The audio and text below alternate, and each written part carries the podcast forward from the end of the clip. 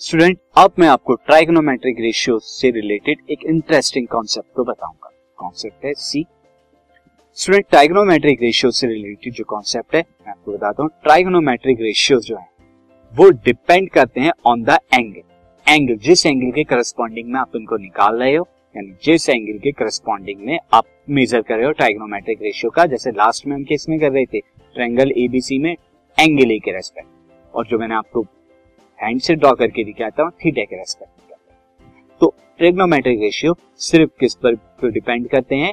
Angle पर depend करते हैं। And do not depend on the side लेकिन इस साइड पर डिपेंड नहीं करते राइट ट्रायंगल तो राइट ट्रायंगल में जिस एंगल को आप कंसीडर कर रहे हैं, उस पर डिपेंड करेंगे साइड पर डिपेंड नहीं करेंगे। कैसे? दैट इज़ देखते हैं।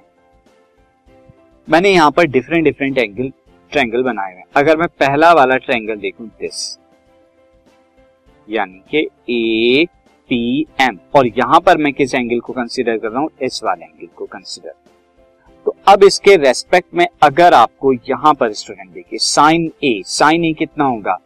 P M upon P A यानी पी एम यहाँ पे परपेंडिकुलर होगा। से पी एम यहाँ पे क्या होगा? परपेंडिकुलर का काम करेगा परपेंडिकुलर का एंड ये बेस का काम करेगा एंड दिस इज़ हाइपोटेन्यूज का काम करेगा।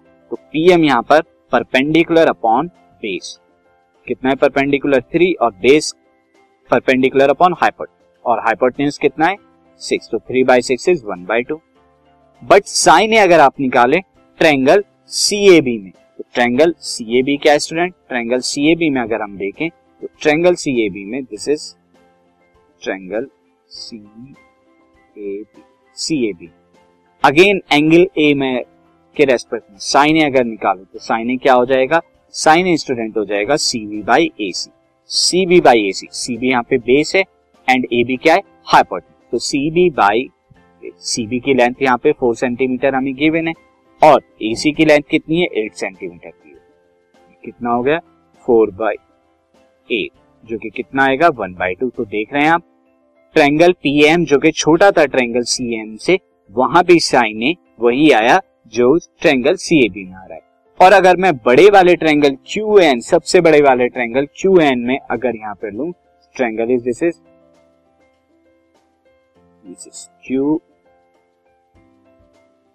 ये आपका ये क्यू एन में अगर आप लेंगे, मैं यहाँ पे पूरा ड्रॉ कर देगा फ्रेंड दिस ये क्यू एन में अगर आप लेंगे तो यहाँ पर स्टूडेंट क्या होगा? As you can see sine अगर हमारा हो जाएगा ए के रेस्पेक्ट में क्यू एन परपेंडिकुलर अपॉन में हाइपोटनियस क्यू ए अब क्यू एन की लेंथ यहाँ पे कितनी है? क्यू एन की लेंथ है सिक्स एंड क्यू ए की लेंथ यानी हाइपोटनियस की लेंथ यहाँ पे क्या दे रखी है? As you can see here length is 12 centimetre yes hypotenuse की लेंथ 12 सेंटीमीटर नाउ तो स्टूडेंट ये क्या हो जाएगा? अगर मैं यहाँ पे निकालू six upon twelve is also one by तो आप देख रहे हैं ट्रेंगल यहाँ पर साइज़ में बढ़ते जा रहे हैं बट एंगल आपका वही है ए, ए नहीं इंक्रीज हो रहा। सब जगह ट्रैंगल ए पी एम में भी एक ही वही वैल्यू है जो ट्रैंगल सी ए बी में है और जो ट्रैंगल क्यू एम तो एंगल में कोई फ़र्क नहीं आ रहा इसीलिए आप देख रहे हैं कि ट्रिग्नोमेट्रिक रेशियो में भी कोई फ़र्क नहीं आ रहा।